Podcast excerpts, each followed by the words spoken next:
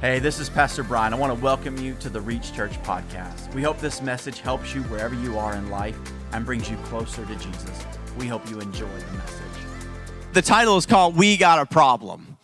And how many of you know that when you look out in society today, we got, not we have a problem, that's too proper. We got a problem.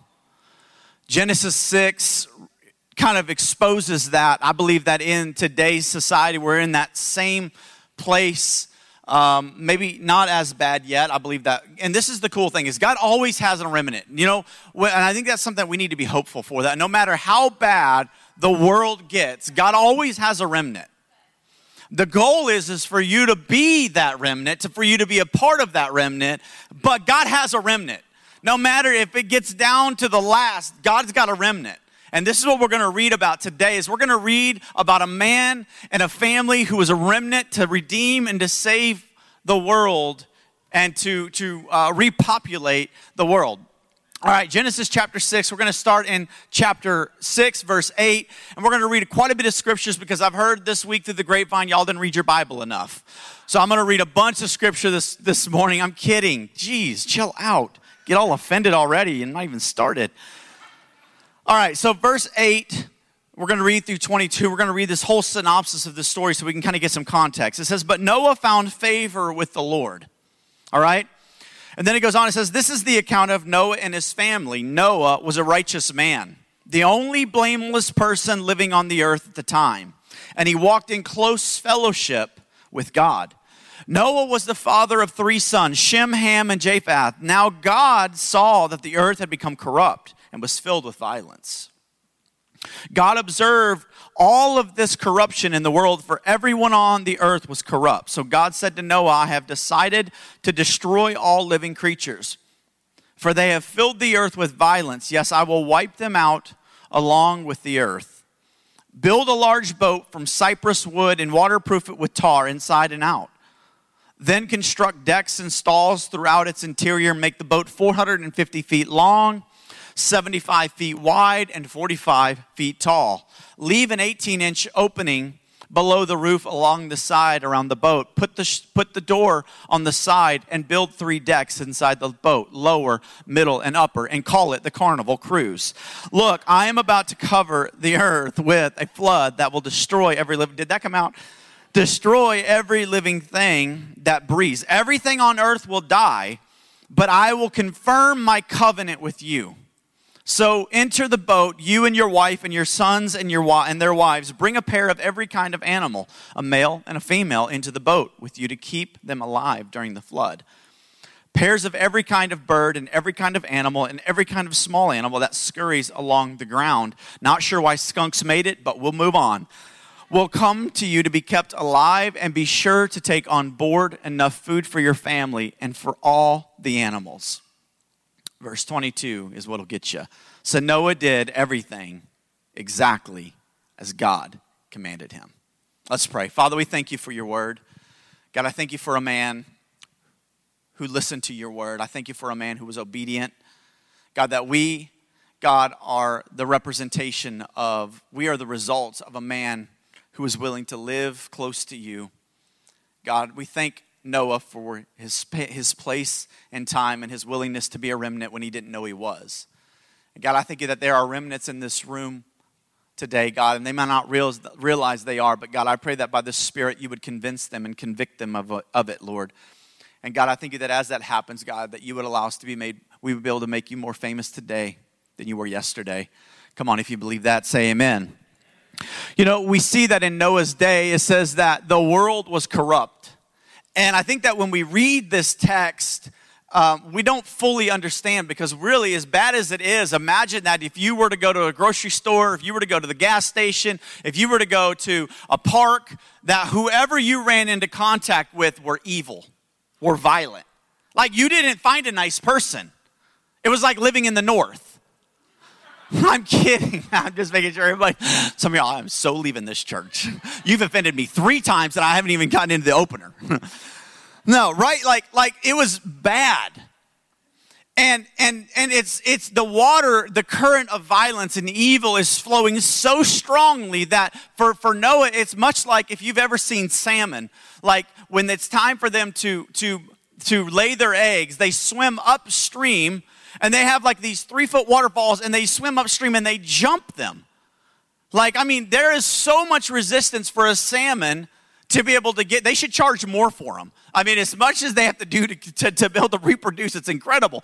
But they, and then they get to these waterfalls, and what's standing on the waterfalls? Grizzly bears, waiting for them to get out there and be fatigued and snatch them in the air, right? And consume them. What I'm getting at is to go against the world. It doesn't matter. There's always going to be obstacles, whether it is the current, whether it is the waterfall, whether it is the bear. The point being is, is that to get to the other side of the of the of the the water, they have to get there to get to their mission, to get to the ability to reproduce. And their ability to reproduce is contingent on their willingness to swim upstream. And here is Noah. Noah is the salmon here that we're talking about, that he is going against all of the resistance of the world. He is going against what is popular. He is going against what is what is the pressure of the world, the culture. And I think that much like today, as the height, as the waters are beginning to turn and beginning more, they're getting more strong. They're getting, the currents are raging. Like like the world is getting is getting really heavy with one direction. And I believe that God is, is putting on us that we have to become a Noah generation, that we have to become people who are willing to do what is not popular, to do what is not what everybody else agrees and likes to hear. Like there's some things that I'm going to get into in the coming months that it's, it's going to either hurt you or help you. Okay, but I believe that we have to get to the place where we have where we have the Noah mindset, the, that God saw a problem and he had a man that could help fix the problem. That here's the deal, is that you are called to be a problem solver. God is, God's got a problem, and you're his man or woman to be a problem solver. God is seeing these things that are that are going on, and he says, Noah is the man. I can, I can, I can call on him. Right? In verse eight, it starts off, Noah found favor with the Lord. How many of y'all know that favor isn't whether you get a fifty percent discount or whether you get the best parking spot or whether you don't have to wait when you go to the restaurant? Favor is sometimes being called out to build a boat when no one else is willing to do it. Favor is sometimes having to do things that God is asking you to do because no one else is willing to do it. It says he found favor with the Lord, and sometimes favor isn't going to make you popular. Right? Like we want we want to be popular, we want to be liked, but you want to be a believer. You can't be both. And I think that's what we're coming into this water where you can't be popular and you can't be famous, you can't be all of these things and still serve Jesus at the level you're called to. So in this, we see this in verse nine, it says, and he was he was the only blameless person. That means his wife wasn't, that means his kids weren't. He says he was the only blameless person. There's something about, about how you have this ability to help your family be rewarded by the way that you choose to live your life. Noah's, Noah's wife and his kids are safe because of how he chooses to live his life. Right? So it says that he's blameless. And then it checks this out. It says that and he walked in close fellowship with God. That means that he walked wherever God walked. Jason, would you help me with this illustration? We're just impromptu. You walk, and wherever wherever God is walking, Noah is walking. Whatever Jason does, Noah's doing. It may not make sense to Noah, but whatever God is doing, Noah's doing it. It may not make sense to Noah, but Noah's not arguing with God and saying, God, why are you doing that? It says that he walked in close fellowship with God. In other words, he was so close to God that wherever Noah, whatever God did, Noah did. He knew what God was doing because he was close to him. I didn't tell you something. I'm kidding. You're done. You're good job. Right? Like he was in such close proximity that whatever God did, Noah was aware. And here's the point. Here's point one. If y'all want three points for a great sermon, here it is. God works with who he walks with. If you want God to do something through you, it is going to have to start with you willing to walk with God, being willing to go into deep waters, going against the, the current of this world. You're going to have to be willing to go where God goes. And every one of us, we're willing to serve Jesus on Sunday, but when one Monday morning starts and you got to do something that's counter Christ, are you willing to do it? Because it's only those who are close with God and walk with God will work with God. God is asking us, will we work with God? Would, here's the thing. It says, I've considered Noah. How many of us would be considered? In this day and age, how many of us would say, God would say, that's my Noah of this generation? Those are the people I will consider. I want to be those people. I want to be, I want to be a church that when God looks at a church in today's society, he says, that church, I want that church. They are so sold out. They, they walk with me. They're in relationship with me. They're in fellowship with me. They don't just show up on Sunday. They show up throughout the week. They're in deep devotional with me. This is what we've got to, we've got to understand, that this is the thing that God is wanting to raise up. He's wanting to raise up a Noah generation that says, I will go where you go, even if it's like having to, to be a salmon and go upstream and clear waters and having to go through the mouths of bears. This is what God is calling us as a generation to do. See, sometimes being with God, you do small things and they seem like they're nothing. I mean, sometimes it is just like, It's you show up to church, you show up for your kids, you show up at a family event, you show up to work, you you just, you brush your teeth. You brush your teeth, Lord. Like sometimes you just do small things and we assume that small things don't have any meaning. And it's until you do those, I believe that Noah did so many small things that he said, I can give a big thing to him. And oftentimes God will use these small things that we've done in our lives to often t- transform the future of our families. It was these small, subtle things that Noah was doing that everybody else would have said, I'm not doing that. That's just too ordinary. That's just too common. And sometimes ordinary is the most spiritual thing you can do. Noah wasn't accounted for anything other than being blameless, and he walked with God. See, here's the thing we see in this story, right, with Noah is that he walked with God. He was close with God. In verse nine, it says he walked in close fellowship. Here's the realities of what are, whatever you're close with will be a major factor in your life with the opportunities that you walk out. The opportunities that you miss out on or you step into are directly correlated to what you walk close with, right? That's why the Bible talks about having wise people around you. Because the people that you hang around with begin to create a mindset. The people that you hang around with begin to, to create a lot of things in your life, and those things create bad or good opportunities. The opportunities that you are going to live and thrive in are going to be directly correlated to what you're close with. Right? You don't get to, you don't get to have God opportunities but not be close to him. The things that God is calling us to are too valuable for him to say, oh yeah, go ahead and you do it. No, that's why he chose Noah, because Noah walked close with God. See, what was ordinary to Noah wasn't common in the earth. What was ordinary for him to show up every morning and get his cup of coffee out of his espresso machine and to get with the Lord every morning, that was ordinary for him. That was something that he did consistently, but in culture that wasn't common. And sometimes you guys have discounted something that you do ordinary with God. And you're like, I mean, all I do is show up with God, and I just show up with God, and I just show up with God. And God is understanding that, and God knows that you're showing up. And just because it's ordinary doesn't mean it's common. Just because it, you do it doesn't mean everybody else is doing it. When you show up and you don't feel like you're hearing God's voice, and you show up day after day, week after week, month after month, and you're like, God, I don't know if you're listening. But guess what you do? You keep being, you just keep showing up. Guess what you're doing? You're being counted as a Noah. That God is seeing the potential on the inside of you, and he's saying, look, I can do something with them. See, God recognizes, he noticed him, and he rewards those with integrity. He was blameless. In other words, he lived with integrity. I mean, right? We can't, I mean, you, you find people around you who have integrity. Right, you have you have people you'd be like, you would be in a conversation, you'd be like, oh, that's not real, that's not that's not integrity. And you realize how much integrity is missing in the body of Christ even. I believe we have to get to the place where, first of all, integrity is the byproduct of being close with God.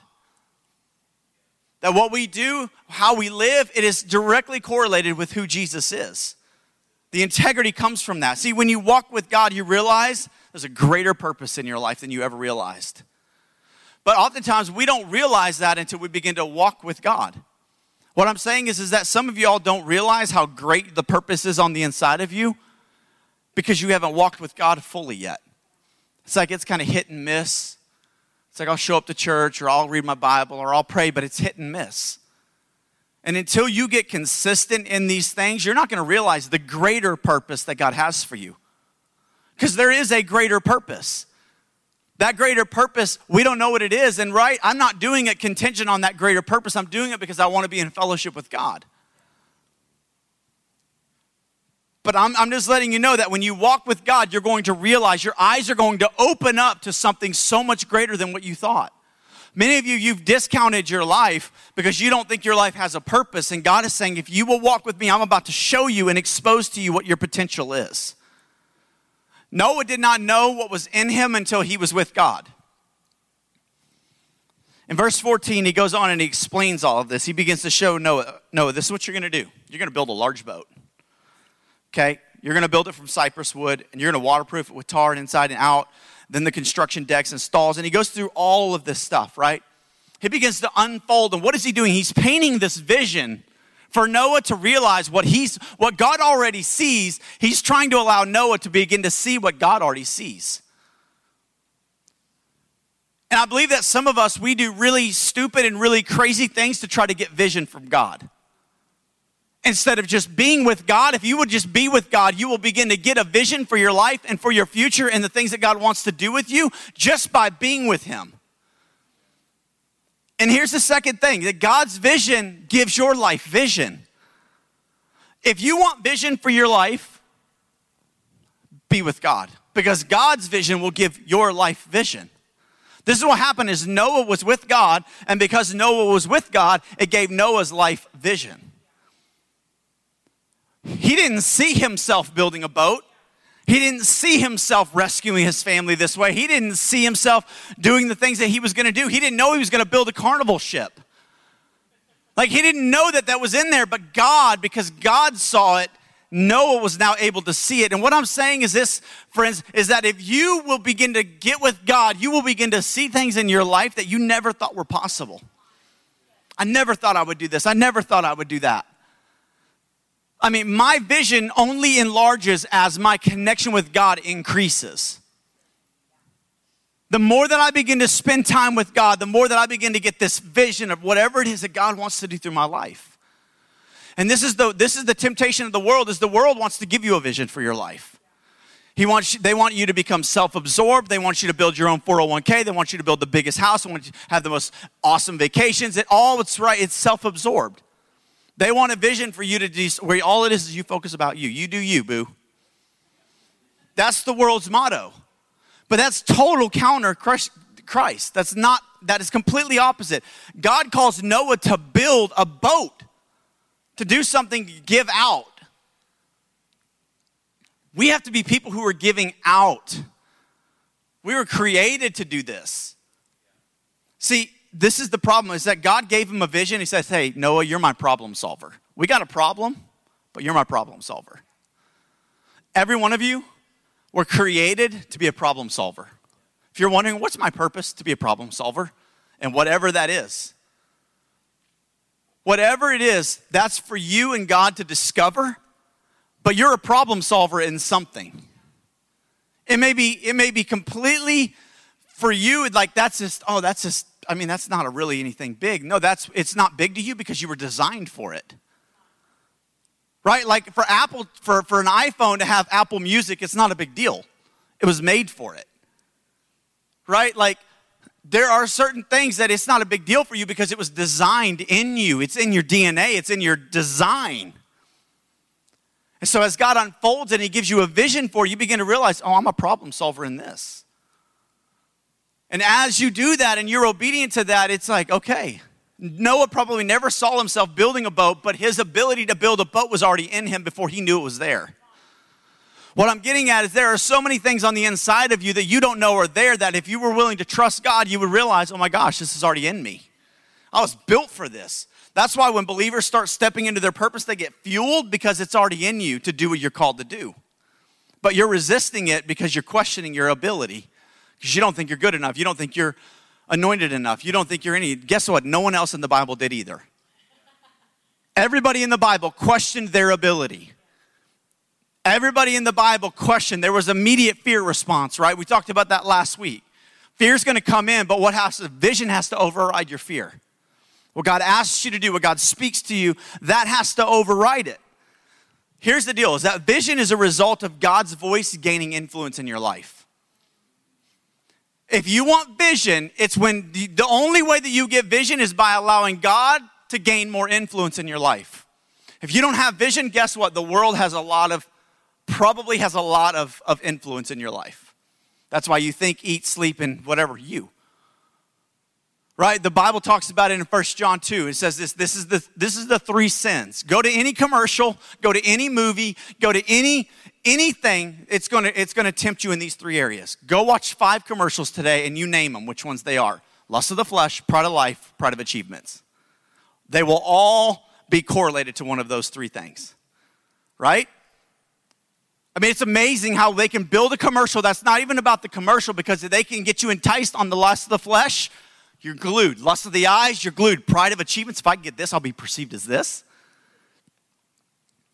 That always has the ability to influence you until you get vision.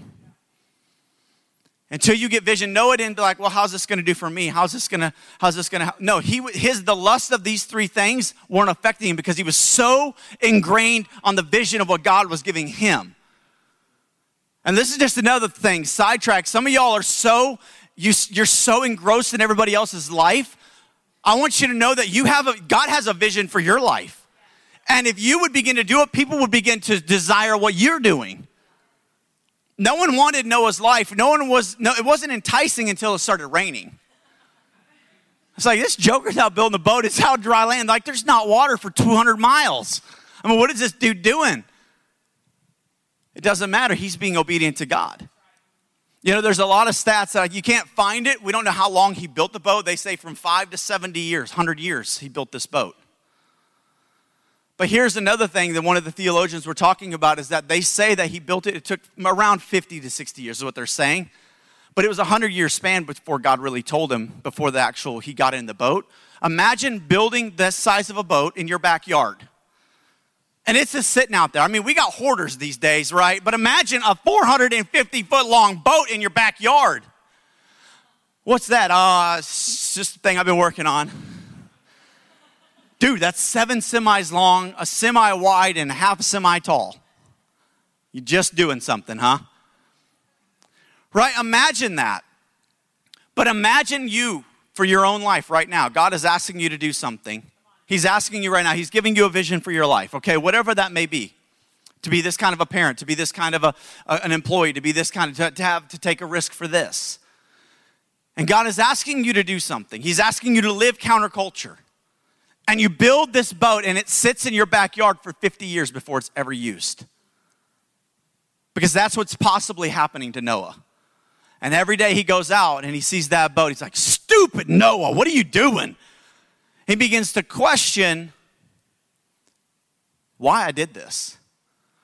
Or maybe he's fueled every time he goes out and he's like, man, God, you're going to do something crazy.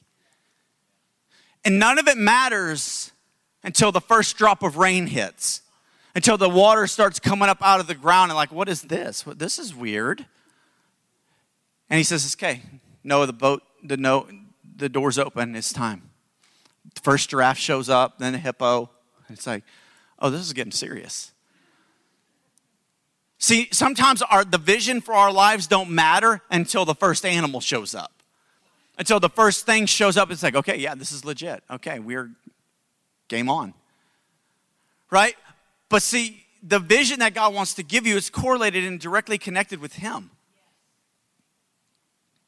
See, I believe that people with no vision become influenced the most by the culture. I believe that if we've lost vision, we have become seduced by the culture. People with vision, I'm not talking about vision to build some brand. in the sense of like just doing something for yourself. I'm talking about vision by God. That, that those that are heavily influenced by the culture are lacking vision. You don't know why I'm going to be, like, what am I supposed to do? I mean, as a father, what am I supposed to do as a mom? What am I supposed to do as a parent? What am I supposed to do as a grandparent? No, when you are with God, you'll have a vision for it. I mean, Alicia and I, we do a vision retreat. We've been married almost fourteen years, and we still have a vision retreat every year. Because guess what? If we have a vision, it gives us a purpose to what we do. So this year, this is one of our best years we've had on our mission, on our marriage vision retreat. I mean, we sat down, we wrote a mission statement about what is our scripture theme we're going to build our entire marriage around, our family around. These are things that we're going to be more intentional on with our children. These are things that we're going to do. We're going to be this kind of a generous person as, as a per, as people. We're going to do these types of things. And guess what? That is fueled every day that we do something. It's governed by that, right? It's added, it's fueled the marriage. That the marriage isn't like, oh, we just said I do and I'll let you know if I don't love you anymore. No, it's fueled by vision, and that vision moves us. There are days where it's like, oh yeah, it's just mundane, it's ordinary, but that doesn't make it not extraordinary. It doesn't mean it's not meaningful, right? And see, what we have to do is when we have a vision for our lives, it doesn't matter what the culture is saying. It doesn't matter what culture is saying about marriage. While it may be being attacked and assaulted right now, guess what we're going to do? We have a vision. And guess what we're going to do? And when it gets to where it's upstream, we're going to lock arms and we're going to do our marriage. Maybe not like anybody else is willing to do it, but we have a vision for our marriage, and that vision fuels our movement. And I believe that we all need vision for our lives because vision drives movement. What moved Noah was vision. What moved Noah to do something crazy, radical, big, and strange was vision. And I believe that there is vision filled in this room if you will connect with God and see what he's capable of doing through your life. In Matthew chapter twenty-four, verses thirty-seven through thirty-nine, it says this. This is Jesus talking in red. Church, I don't know if there's any scriptures that we should listen to at all. If it is any, this would be some of them. Okay, you can you can you can say, well, Adam and Eve was just a was just a you know some just just. just An analogy, an analogy or whatever. You can say that what you want. As, as culture's changing, it's like Adam and Eve was just an analogy. That was just a story. This is red, my friends. And it says this, when the Son of Man returns. How many of y'all know Jesus is coming back? It says when Jesus, so he's talking about himself. When the Son of Man returns, it will be like it was in the Noah's day. Okay? Noah's day was pretty bad. There was not one righteous person but Noah. So this is Jesus explaining what the end times are going to look like. And if you think that you can be culturally relevant and still have a vision or have a purpose for your life, you're one hundred percent wrong. This is why culture is super dangerous. We want to champion and cheer people like, out of love. No. Go back to the Bible and let, let, let the Bible lead and guide your life. Culture's going to miss it every time, church. And this is what it says. It says they're going, it says in those days before the flood, the people were enjoying banquets, parties, weddings, right up to the time Noah entered his boat. When you think about all of those things, what did it, it's all about consumption. It's all about entertainment. It's all about what can you give me?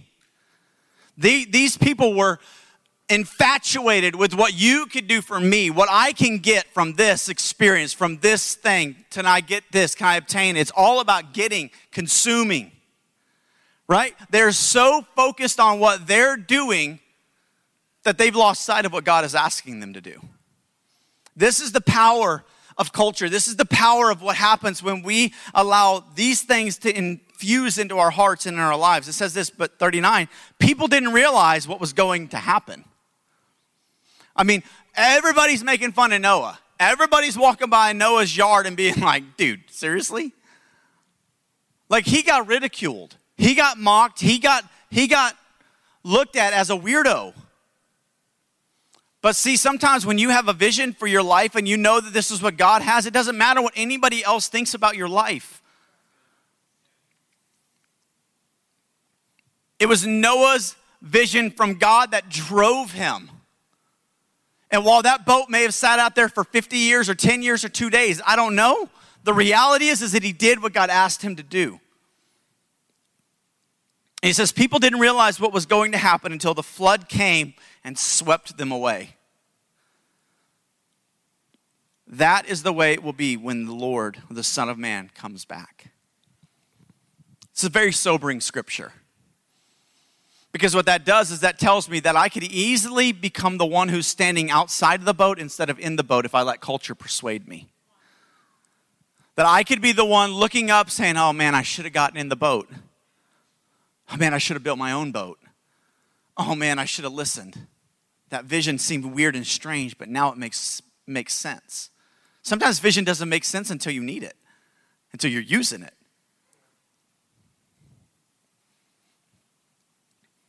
See, what is he saying? He's saying, look, they've lost their eternal mindset. They've lost their eternal perspective. Guys, everything that we do, everything, I can't say this is, is in like, I'm not trying to brag or trying to be boastful, but everything that I do, I govern around eternal things. It's not because I'm a preacher. It's because I read the Bible.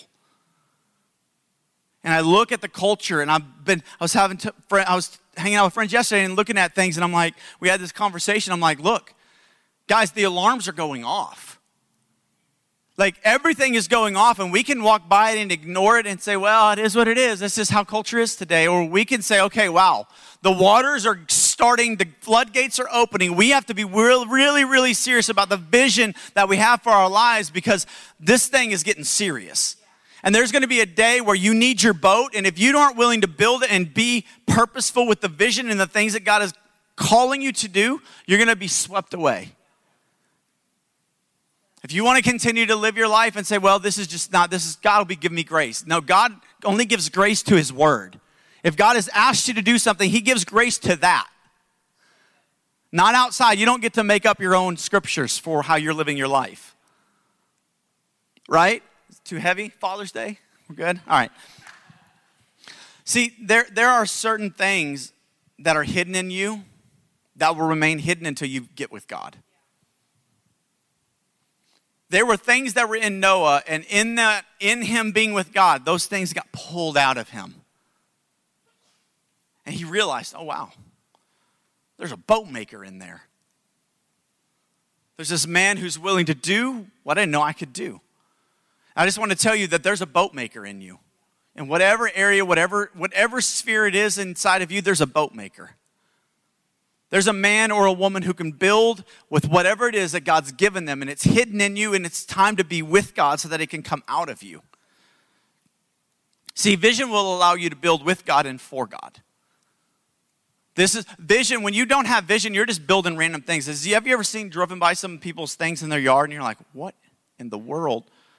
How does that shed have one wall and like the ceiling? Like, right? You just like, oh, I just grabbed this material and just started building. That's called not having vision, right? You've seen some of these people, this, the architect and some of these amazing things. It's like that person had vision. You can see the difference real quickly with the person who has vision and who doesn't, right? Like that's the power. God is wanting to give us vision, but it's directly correlated with us being with him. We eliminate ourselves oftentimes, right? In the plans, the things that God has for us. I mean, easily, Noah could have easily tried to talk himself out of it. We try. We do. We eliminate ourselves from the plans and the purposes due to our ordinary lives. Noah was just an ordinary man, right?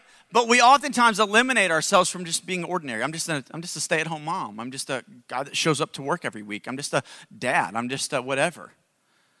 And we so easily eliminate ourselves from the plan of God because we're ordinary. Only Hollywood people can do that. Only these types of people. Only celebrities. Only these. It's like, no, God can do more through than you realize. Because you're ordinary. Because ordinary isn't common. Ordinary is consistent. Noah was consistent. Every day he showed up when he didn't feel like it, when he didn't want to, he showed up. So you're going to have to let go of some things, whether it is your perception, your fears, your insecurities, your inabilities. You're going to have to let go of some of those things. Some of y'all are going to have to let go of the world and the things that are going on in your life, some of your desires and lust of the flesh, pride of life, achievements. Some of y'all are going to have to let go of some of that stuff to really be able to fulfill the plan that God has for your life. But here's the deal, is if you're willing to, you'll be amazed at what God can do through your life. I move back to verse twenty-two, where I ended the scripture, and it says this. So Noah did everything exactly as God had commanded. When I read that, I was just like, you know, while we may try to skip details in our lives and be like, oh, I mean, God, do you really care about that? I mean, God told Noah, this is how I want you, I want you to use cypress wood. This is what I want you to use. I don't want you to use oak. I want you to use cypress. There's a reason why I want you to use cypress. I want you to use tar on the inside and the outside, not just the inside. I want you to put a door on this level. I want you to have it this many levels. I want you to have an eighteen-inch gap around the entire top, and we can do this. This is what a lot of times we do with our lives. Well, God, I'm going to do one story. I'm only going to do the, I'm only going to do, I'll, I'll use the cypress wood, but I'm only tarring it on the outside. Like, who needs tar on the inside? God, I'm going to be there. I might touch my hairy arm up to it, and it'll rip it off. Like, you know what I mean? We use all of these different excuses. Well, God, I'm going to put the door on the back or the front instead of the side. Well, God, I don't really need an eighteen-inch, you know, eighteen-inch gap. We're only a few people. We don't need that much air. We'll do six inches. Well, what I'm saying is this is what we do, is that God has a vision for your life, and you try to cut out what you don't like about your vision. You try to add to what God is asking you to. And God is saying, I want you to build it like this. I want you to build it four hundred fifty feet long, seventy-five feet wide, forty-five feet tall. This is what I want it to be. I want it to be three levels. I want the door here. I want an eighteen-inch top. I want it done with this wood, and I want it pitched. I want the pitch of the tar on the inside and the outside. I want it done the way that I'm asking you, and I'll give you all the resources. Notice Noah didn't be like, well, God, I mean, I really want to do this for you, but I can't find any wood. I mean, God, you said to tar it. I can't find any tar. Notice that Noah, anything that Noah was asked to do and the vision that he was given, he was given the resources to do it. Anything that God is going to ask you to do, you may not see it. You may not think it's going to be there, but the moment that you say yes, all of a sudden, wood shows up. It's like Bruce Almighty, you know, they just start dropping off lumber. Sacrilegious, but I get it, you know. And that, that's what happens, is God all of a sudden starts revealing, okay, I already, I already, all you had to do was say yes to the vision. I'll, sh- I'll show you the stuff. What I'm getting at is some of you have discounted your lives, saying, God, I can't do that. I can't do this. I can't do that. God is wait, saying, wait, no, you're a Noah generation. I have already got the stuff waiting for you. If you're willing to step out and do it and go against the flow of the world, wa- the world's water and the currents, then I'm going to show you what I can do through you. But see, we want friends. We want relationships. We want to be entertained. And so what we do is we subtly get in the water and we start going, well, it is a lot easier to go this way with the water. I mean, anytime I stand in my creek, right, the water's flowing this way and it's resistance for me to stand. Even in a low flowing creek, it's a lot easier to walk with the current, to do it, you know, what's easy. But when I choose to go upstream, I have to brace myself and I have to be really intentional with where I step. Because when I take a foot loose, right, all of a sudden I lose my balance and I have to stay focused. See, when, when you're moving upstream, you've got to focus on where you're going. Jesus, okay, I see you. I'm moving in that direction. Okay, God, I didn't know I was going to have to do this, but I'm willing to move that direction.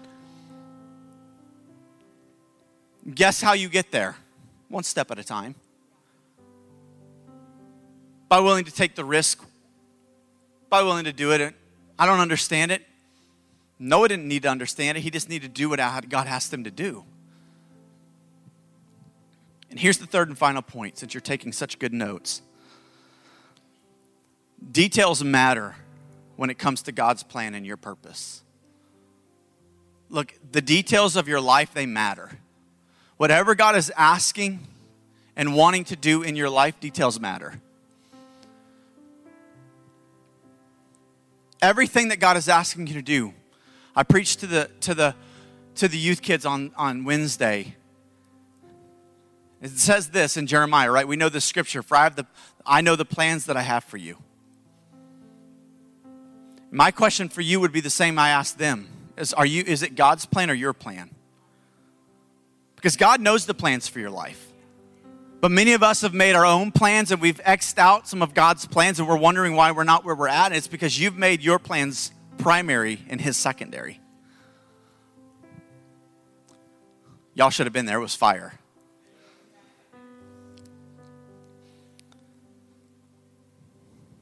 But here's the deal. Noah didn't build what was easy. Noah built what was necessary. God isn't asking you to build it easy or hard. He's asking you to build it because it's necessary. Whatever God is doing in your life, he's doing it because it's necessary. It's needed. You're a Noah generation, and there are things that God's going to ask you that you don't understand, and it may sit on the shelf for six years, but God is asking you, will you build the boat? Will you do what I'm asking you to do when it doesn't look like it, when it doesn't seem like it's going to make any impact, when I don't understand it? Will you go get the wood and cut it down and build the boat and begin to do what I've asked you to do? Will you train up your kids this way? Will you, will you parent this way? Will you mend those kinds of relationships? Will you seek out that kind of career? Will you do these types of things? Will you, will you be willing to go? You know, everybody loves Martin Luther King Junior and Mother Teresa's. But you know why everybody loves them? Because they were willing to do what God asked them to do. They were willing to build boats when it wasn't easy. And what I'm saying is, is that there are many of you in here this morning that have the, ca- the capacity to do things like Noah did. But you've, been, you've got to be willing to take a risk.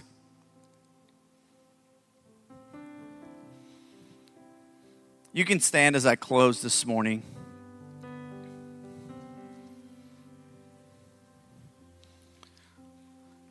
What God is asking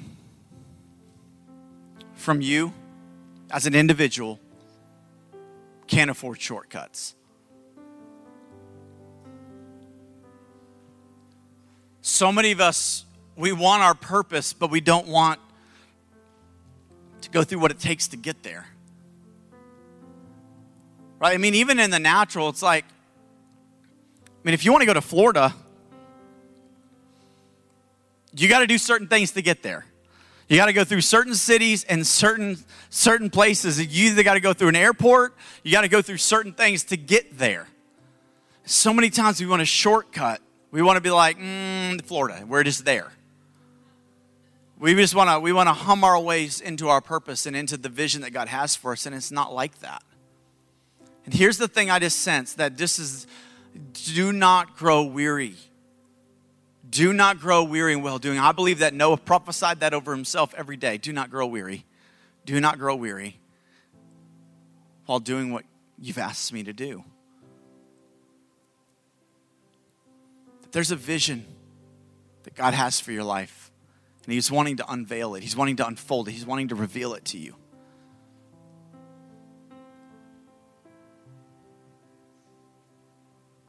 It's not about being easy. It's about being necessary.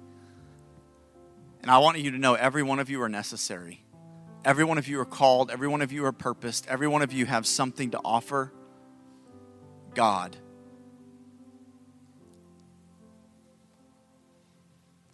And I just want to pray this morning as we close that,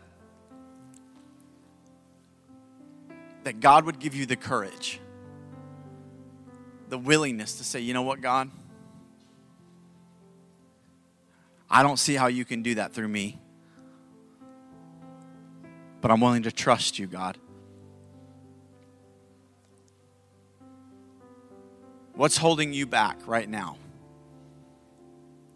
Just for a moment, think about it. What's holding you back from building your boat? Is it vision? Is it resources? Is it people, things, stuff? What is it? See, Noah had to become very focused. He couldn't be distracted. He had to be intentional.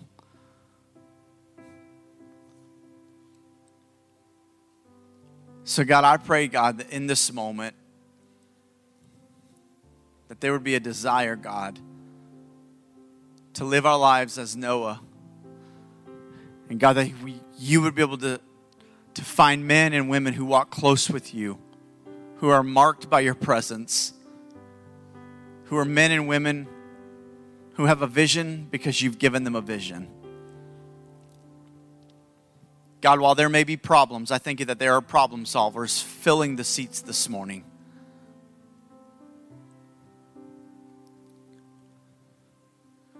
Young and old,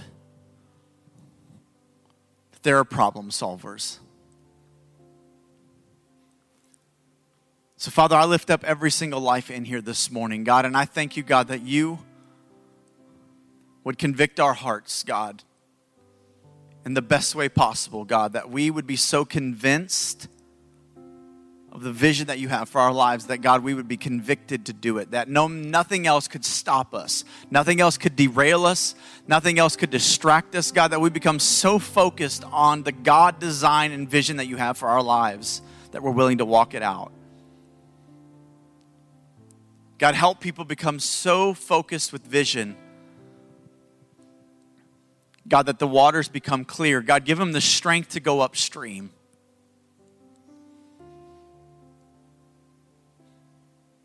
This morning, maybe you've never made Jesus Christ your Lord and Savior. You've heard about people talking about it. But this morning you realize, I need Jesus in my life. I need him to give me vision and purpose to save me from my sins. Or maybe you've prayed the prayer and years ago you've walked away from God. You prayed it because it was emotional. You prayed it because you believed it, and then you got caught up in things. And this morning you're saying, I got to return back to my heart, to my first love. That's Jesus. I need to give my heart back to him. I need to recommit and rededicate my life to him. If that's you in either one of those this morning, you say, I'm giving my life back to Jesus for the first time. I'm giving my life to Jesus for the first time, or I'm recommitting my heart to him right now in this moment. If that's you, either one of those, if you will just slip your hand up real quick. Thank you for that hand. Thank you for that hand. Anybody else this morning, you say, that's me.